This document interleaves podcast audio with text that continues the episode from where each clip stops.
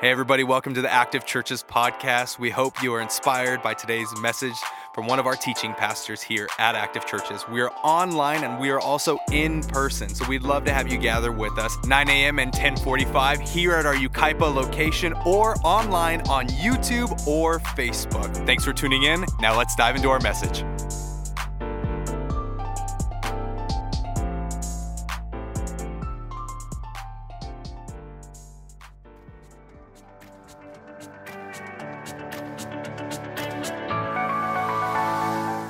Friends. Thank you so much for joining us here at Active. My name is Mike and I serve as the lead pastor. And whether you're watching or you're listening, whether it's your first time or you've been with us a very long time, thanks for being a part of the story that God is writing here at Active Church. Today we begin a brand new conversation called Hope in the city. And this conversation is going to build towards Christmas Eve. And if you're going to join us for in person gatherings on Christmas Eve, the times are 2, 4, and 6 p.m. If you're going to watch online, we have a special gathering at 3 p.m. right here online for you. And so I hope that you'll join us. But as we build towards Christmas, we're going to talk about hope and how to identify when hope is winning in you, around you, and when hope is winning in the city. And Christmas is going to be the filter that we're going to discover hope through. Because Christmas is God's announcement that hope is real, that hope is here, and that hope has a name. And his name is Jesus. And boy, do we need hope. In this season of 2020, we need some hope. Because hope helps us to keep going. Hope re energizes us. Hope is like oxygen for your soul. You know, when we look for any sort of direction, we need hope. When we're desperate, we look for clarity. When we're lost, we look for safety. And when we feel helpless, we need hope. And when I talk about hope, I'm not talking about the cross your fingers kind of hope, because that's luck. And when we talk about hope, I'm not talking about the when you wish upon a star kind of hope, because that's Disney. I'm talking about the kind of hope that you place your confidence in Jesus kind of hope. The hope that says, I believe that something is going to happen, that things are going to be better, that the best really is yet to come. My friend and pastor, Tim Gillespie, he's been a part of Active and has come and shared with us over the last few years. He said earlier this year that hope is not seeing the light at the end of the tunnel, it's being in the darkness and believing that there is a light. Isn't that good? And he's talking about this idea that even though things around us feel like they're falling apart, that you and I have a decision to make. And that decision is this where will we place the weight of our lives? In whose hands will we entrust ourselves to? And this conversation, as we build towards Christmas Eve, is a conversation about identifying when hope is winning in you and around you and in our city. And it wins when we place our confidence in the person and work of Jesus. See, hopeful people, they don't cross their fingers. Hopeful people place their confidence in who Jesus is and what Jesus has done. Have you ever thought about how we're going to talk about this last year in a year? Or in five years or in 10 years when you talk to your kids as they grow or your grandkids as you get older?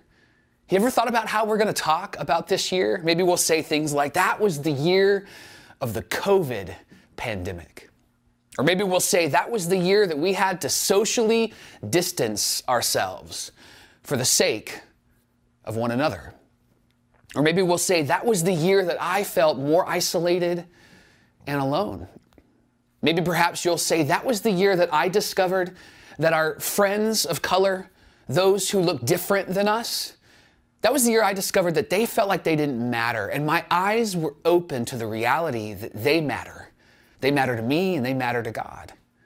Or maybe you'll talk about how this was the year that our mental health was something that we decided to take very serious. And it wasn't something that just some people deal with, but it's something that all people must face and deal with. We have a tendency to timestamp moments. We have a way of attaching memories to circumstances around us. And often, when we look back, we can be overwhelmed by what takes place. But when we're people of hope, when we place our confidence in who Jesus is and what Jesus does, it gives us permission to pause, to reflect, and to think back and to see what God has done because He's a good God who brings out good things. And it allows us to see what opportunities are in front of us. It allows us to experience the best that really is yet to come. It's how better stories are told when we are hopeful, not crossing our fingers, but placing our confidence in Jesus. We can step into the story that God is writing for us and for those around us and for our city and for our world. And you know, we're no different than those who have come before us. The men and women who were choosing to pursue God are very similar to how we pursue God. They did a lot of the same things that we do, especially when tragedy hit, when things were hard and were heavy. And what I want to do in our time together is I want to share with you a letter that was written, and it spoke about how things were difficult, but it also focused on the tangible reality of what happens when you place your confidence in Jesus, when you choose to be hopeful, when you choose to look to the story that God is writing.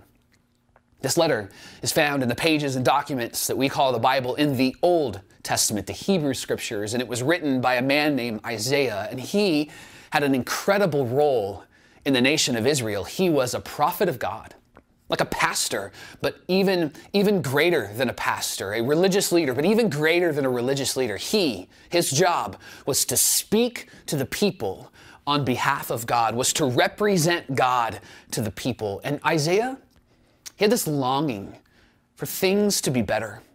He felt the weight of the season of life. He felt how hard it was and how heavy it was. And honestly, even though he was this significant leader for the people and it was a significant leader for the movement of God, the way of the kingdom of God, he didn't know what to do. And he was looking for a better story. And he was in desperate need of hope because he is just like you and me. Just because he held a title it doesn't mean that he didn't have the same longings that you and I have. And in his letter, he begins to write about what he experienced next. And this moment that I want to share with you is powerful because as we discover what hope looks like when it's winning in you and around you and in the city, we're going to see a decision that Isaiah made that you and I can make so that hope can be the thing that leads us. That we're not crossing our fingers, but we're placing our confidence in who God is and what God does. And so, if you'd like to follow along, I would love for you to grab the Bible app or grab your Bible and turn to the letter of Isaiah in the Old Testament. We'll be in Isaiah chapter 6, starting in verse 1. And Isaiah introduces us to a very hard and heavy, difficult situation. He begins this way He says, In the year that King Uzziah died, we're introduced immediately to the reality of his world at the time. And he says to us, The king is dead, the one who leads them is dead and everyone is devastated. It doesn't matter if he was a good king or a bad king, there's just something about losing the king that made everybody in that world feel vulnerable because the king is the protector of the people. The king is now gone, and they feel helpless and they are experiencing a hopelessness. And then what he says next is so incredible. It's the decision he makes because something extraordinary happens. He says, In the year that King Uzziah died, I saw the Lord. For the first time in a long time, Isaiah said, I experienced hope rising in my heart again because I saw the Lord. And what he begins to share is remarkable. Listen to this scene that he experiences and tries to describe for you and for me. He says, I saw the Lord seated on the throne high and exalted. And the train of his robe filled the temple, and above him were seraphs. These are giant beings. And these seraphs had six wings, and they were calling back and forth to one another Holy, holy, holy is the Lord God Almighty. The whole earth is filled with his glory. And at the sound of their voices, the doorposts and the threshold shook, and the temple was filled with smoke. I got to be the youth pastor here at Active Church for about 13 years. And we would go to an event every summer where our teenagers would discover God in a week's time. And it was powerful. It was incredible to watch the movement of God in the hearts of young men and young women. And as they discovered Jesus and his love for them, they wanted to change their life. They wanted to surrender their life and they wanted to follow the way of Jesus. And the event was incredible because these people who put it on, they did, an, they did a remarkable job of engaging and creating accessible content for our teenagers. I remember that when we would gather at night for the worship moment, for the auditorium moment, for the moment where we, we would hear a message, they would always have a moment where they would engage the teens with something on the screen or they would have them play a game with one another. And then anytime we were just sitting and waiting for something to happen, there would always be some sort of chanting or yelling that would take place. And eventually, the whole group of us, over a thousand teenagers, would begin to shout back and forth. And they would shout over on the right side that they were from this city, and over on the left side, they would shout back they're from this city. And then the shout would become something else and something else. Maybe it would be something about God. But it was one of those moments where it got loud in the room. You could feel the energy in the room. You felt like everything was shaking a bit. We created our own earthquake in that room. And I have to imagine that that's what Isaiah is experiencing in this moment, and yet this is an image, a picture of the throne room of God in heaven. Isaiah says, The year that King Uzziah died, I saw the Lord, and there was this remarkable moment where these beings are crying out to God and calling God by name and describing God to one another. It's not an ordinary moment. And he's doing the best he can to describe this very extraordinary moment. But I have to believe that this is the moment where God became real to Isaiah. Because isn't it true that God becomes real not when we pray a prayer or go to church? God becomes real in those moments where we didn't expect Him, where we were protected, we were watched over. I'm sure you have stories about when God became real to you, and it wouldn't necessarily be a religious story or a church story. Maybe it's a moment where you recognize that you weren't alone, even though you felt alone, or that you weren't isolated, that God was with you, or that you weren't someone who's going to have to remain broken forever, but that God would heal you. When did God become real to you? I would love for you to consider that question because that's what Isaiah is sharing with us. This moment, even though he's a prophet of God, this is a moment where God became very tangible and accessible and real to him. And then Isaiah has this moment where he breaks down. He's moved with emotion and he says, Woe to me, I cried. I am ruined, for I am a man of unclean lips and I live among a people of unclean lips. And then he describes why he feels that way, why this rush of emotion hits him. He writes in verse 6 My eyes have seen the King, the Lord Almighty. He recognized who he is and how hopeless he was, and then had his eyes open to the fact that God is real and he's becoming real to him. And that he's believing that there isn't a light at the end of the tunnel, but that in amongst all this darkness, there is a light. There is something coming. There is a God who is working all things out. And he's choosing in this moment to entrust himself to that God. And he recognizes how broken he is, how sinful he is, and how good God is, and how loving God is. And he's moved with emotion. Have you ever been there? Maybe it was that moment when God became real to you. And then something powerful happens. Isaiah begins to describe how someone in the temple of God touches his lips with this piece of coal from a fire that was burning in the temple. And then Isaiah writes that God says to Isaiah, eyeball to eyeball, he says, Your guilt is taken away and your sin is atoned for. Isaiah felt the reality of the decisions he's made, the consequences of that, and why he felt hopeless. And then God is standing in front of him. And at first, maybe he had some fear that God was going to condemn him, and yet God forgave him. He atoned or covered over his sin. It was no longer a part of his story. It was as if God was saying, You, Isaiah, you don't have to live like this anymore. That this hopeless and helpless feeling is not a part of your story anymore. You being overcome and overwhelmed is not a part of your story anymore. And by the way, Isaiah, you don't have to live like this anymore, and neither does anyone else. And then God, being God, in this extraordinary moment, remarkable moment, he throws out his own question to Isaiah, almost ambiguously out into the open air to see what Isaiah would say back. God yells out, Whom shall we send? Who will go for us?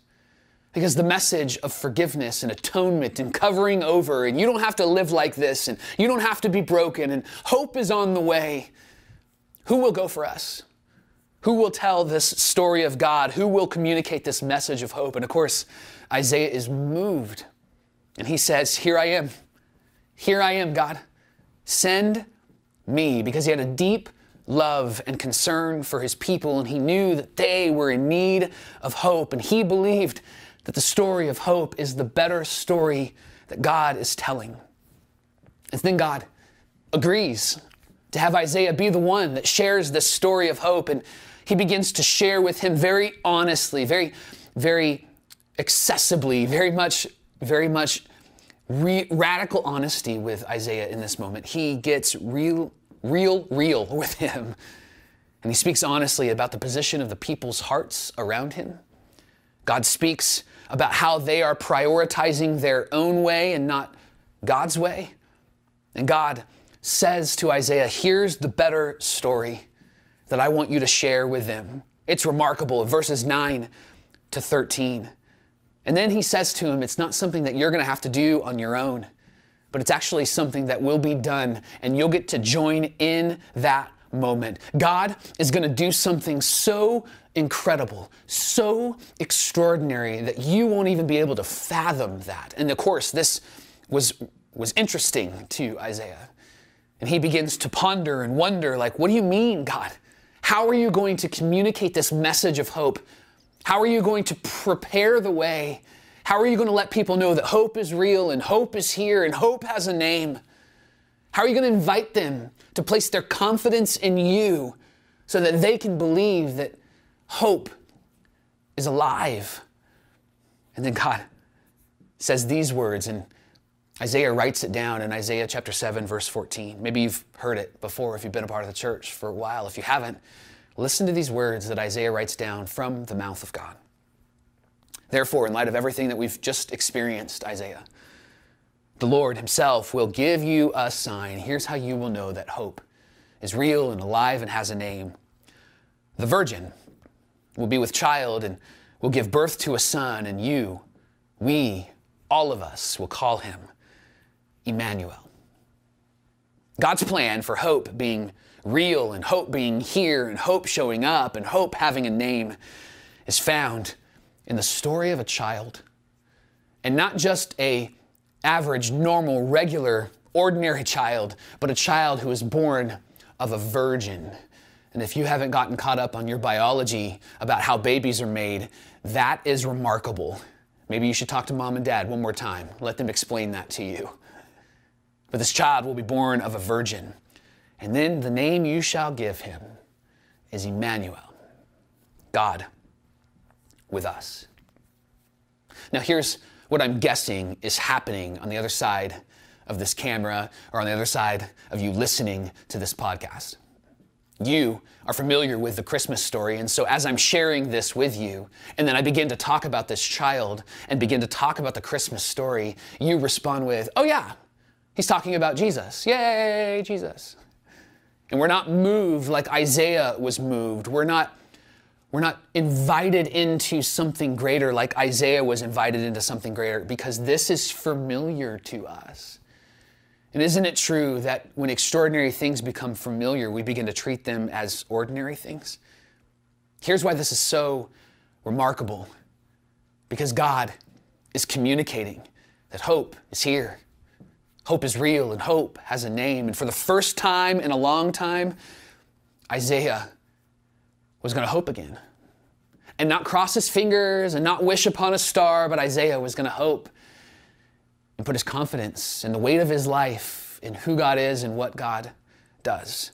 This was life giving for Isaiah. This was hope giving for Isaiah. This was strengthening for him because he recognized in this moment that he is not alone, that God was with him and was with all of us, that God is here.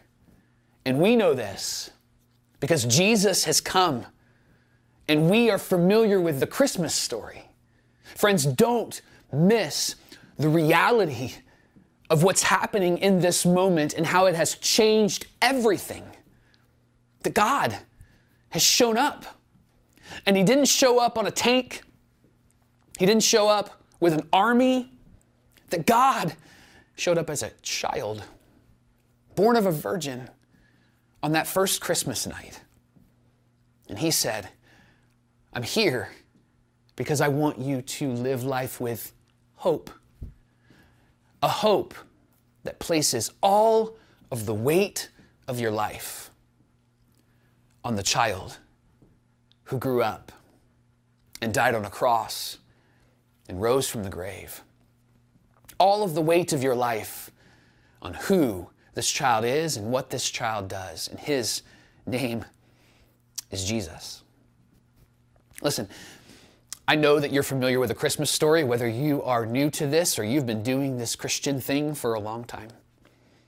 My hope for you is that you would experience the hope of Jesus starting today and throughout this Christmas season.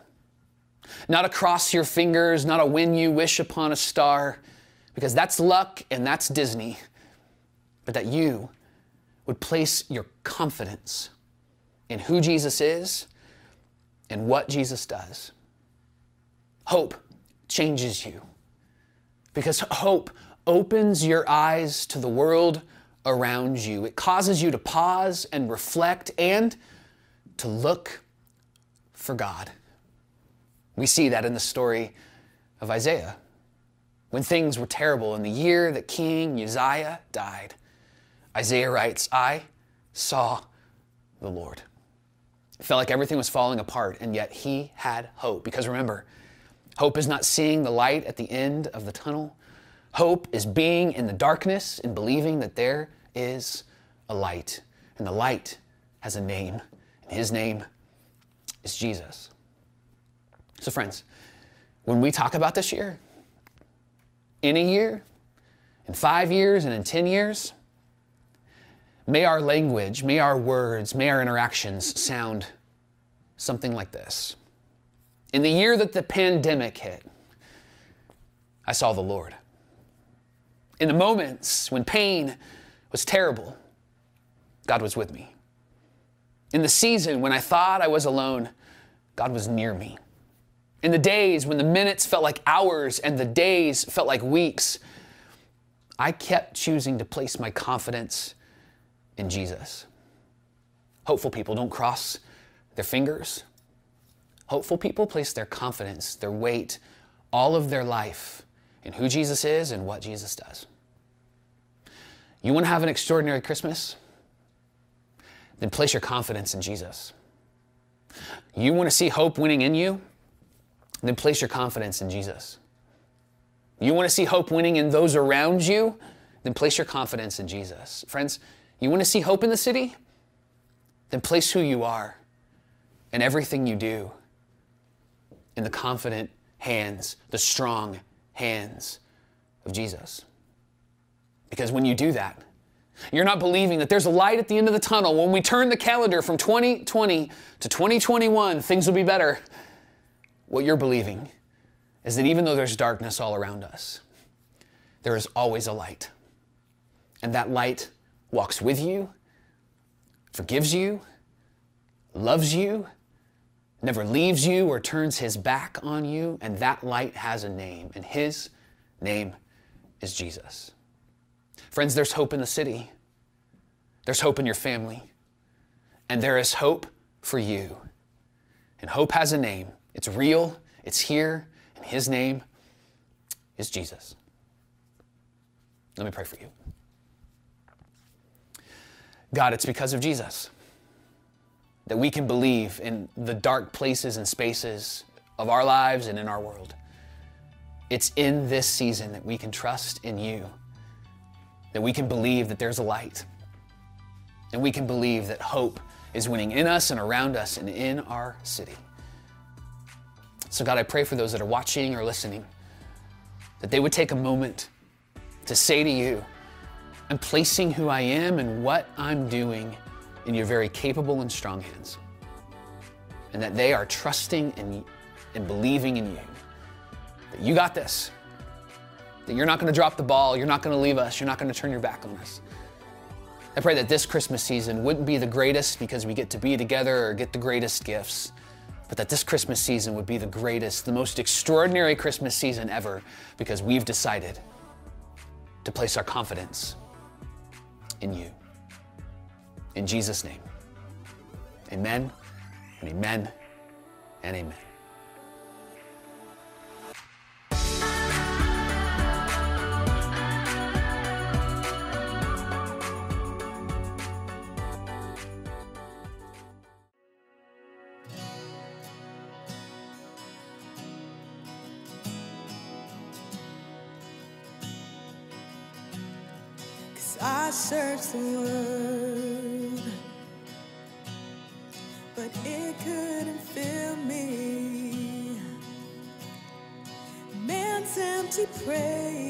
And treasures that fade are never enough. Then you came along and put me back together. And now every desire is now satisfied here in your love. There's nothing better than you. There's nothing better than you, Lord. There's nothing, nothing is better than you. Yes, I know it's true. Lord, I'm not